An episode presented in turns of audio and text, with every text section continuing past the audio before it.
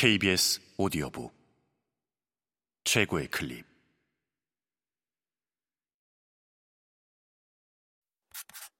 KBS 오디오 북.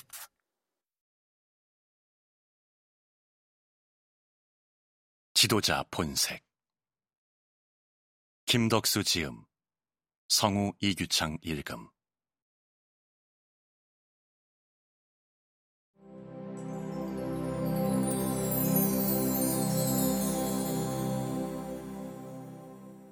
외적의 침략에 맞선 애국자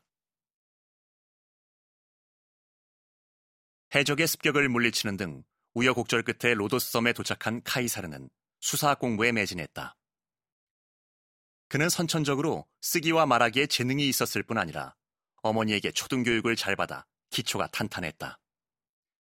그런 그에게 몰로는 날개를 달아주었다. 문장가로서 그리고 연설가로서 카이사르의 능력은 이때의 공부에서 비롯되었다. 그러나 카이사르는 문인으로 남을 생각이 없었고 정치와 군대에 더 큰 관심을 보였다. 키케로가 글과 말로서 국가에 봉사했다면 카이사르는 정치와 군대로서 실질적인 문제를 해결하고자 힘썼다.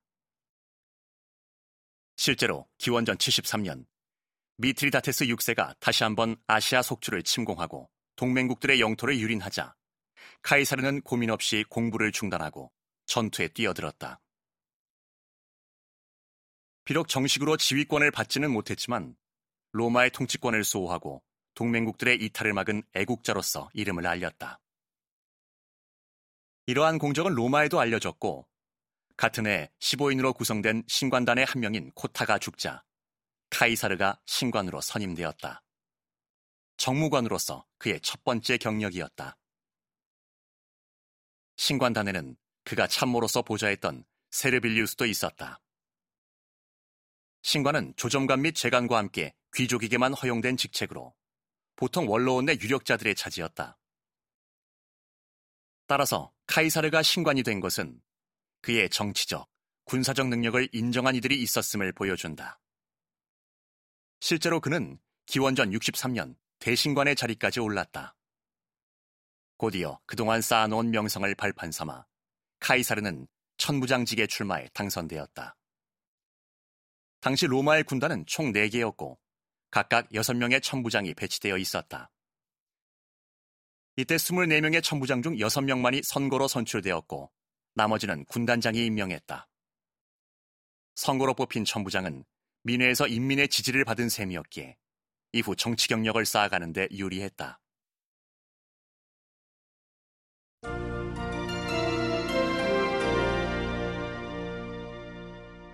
준비된 지도자 카이사르 로마는 대부분의 고대 사회처럼 소수의 귀족과 다수의 평민 사이에 차별이 있는 신분 사회였다. 그중 귀족은 다시 혈통 귀족과 관직 귀족으로 나뉘었다. 혈통 귀족은 초대왕 로물루스와 함께 원로원을 중심으로 로마를 건국하고 경영하는 데 참여했던 자들과 그 후손들이었다. 왕정기의 이들은 정치, 경제, 군사, 사법, 종교 등 모든 면에서 우월한 지위를 누렸다. 이후 왕정이 몰락하고 도래한 원로원과 로마 인민의 시대, 즉 공화정기에 로마는 이탈리아 반도를 통일하고 지중해 패권을 장악했다. 공화정 초기의 원로원은 이전과 마찬가지로 귀족들로 구성되었다.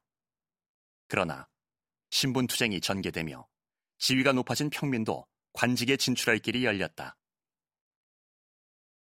결국 공화정의 최고 관직인 집정관의 한 자리를 평민이 차지하게 되었다.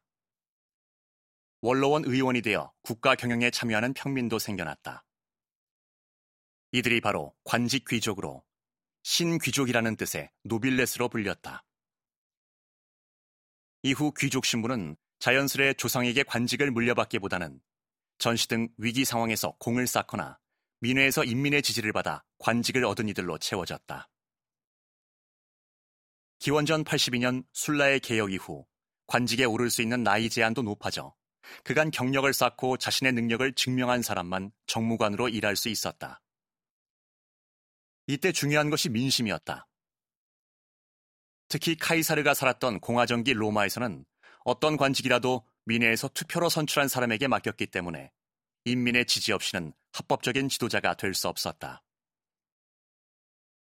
그때나 지금이나 사람들은 자신을 위해 일하리라는 확신이 드는 사람에게만 표를 주고 거기에서 지도자의 권위가 비롯된다. 물론 힘으로 권력을 잡을 수는 있지만 그것은 오래 가지 못한다. 또한 지도자는 다양하고 복잡한 사안들을 해결할 실질적인 역량이 있어야 한다. 더 나아가 공무를 행할 때는 여러 사람의 도움이 필요하다. 정리하면 지도자는 인민의 지지 위에서 광범위한 인적 네트워크를 잘 활용할 수 있어야 한다. 그래야 능력을 제대로 발휘한다. 실제로 카이사르는 상하 간에 또는 동료 간에 신의에 입각한 인간관계를 중시했다. 대외적으로 보더라도 로마의 지도자는 속주의 유력자들과 긴밀히 협조해야 했다. 그런 점에서 인간관계의 중요성을 잘 알고 있던 카이사르는 적절히 처신했다. 기원전 70년 7월 말경, 카이사르는 30세의 나이에 재무관 선거에 출마해 당선되었다. 재무관은 매년 20명을 뽑았는데 로마시에서 재정 업무를 보거나 속주 총독의 부관으로 파견되었다. 무엇보다 집정관까지 올라가는 승진 사다리의 첫 단계로 원로원 의원 자격까지 얻는다는 점에서 젊은 야심가에게는 최고의 기회였다. 기원전 69년 카이사르는 히스파니아 울테리오르 속주로의 파견을 앞두고 두 번의 장례식을 치렀다. 집안의 두 여인, 즉 자신의 고모이자 마리우스의 아내인 율리아와 아내 코르넬리아가 모두 죽었던 것이다. 당시 귀족 가문은 장례식을 성대하게 거행하는 관행이 있었다. 우선 가보처럼 소중히 간직하는 조상들의 조각상을 전시해 가문의 위상을 과시했다. 장례 행렬은 포름 로마눔까지 이어졌는데 그곳의 연단에서 가문의 내력을 소개하고 고인을 추모했다. 카이사르는 율리아의 추모식에서 고모부이자 평민파의 거두였던 마리우스의 조각상을 들어보였고 그녀와 자신이 속한 율리우스 씨족이 베누스 여신의 후손임을 역설했다. 로마인들은 시조 아이네아스가 베누스 여신의 아들이라고 믿었으니 이 행위의 파급력은 상당했다. 술라가 죽은 뒤에도 로마는 여전히 귀족파의 수중에 있었기에 이 대담한 행동은 술라가 생전 예견했던 제2의 마리우스의 등장을 알리는 신호탄과 같았다.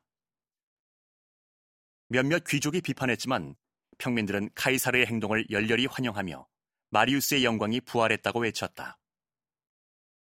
얼마 지나지 않아 외동딸 율리아를 낳아준 아내 코르넬리아가 30세의 젊은 나이로 죽자 이번에도 카이사르는 장례식을 성대히 치르고 추모 연설을 했다. 추모 연설은 나이 많은 부인이 죽을 때만 하는 게 당시 관례였는데 이를 깼던 것이다. 이 일로 카이사르는 사람들의 동정심을 얻었고 인기는 더욱 높아졌다.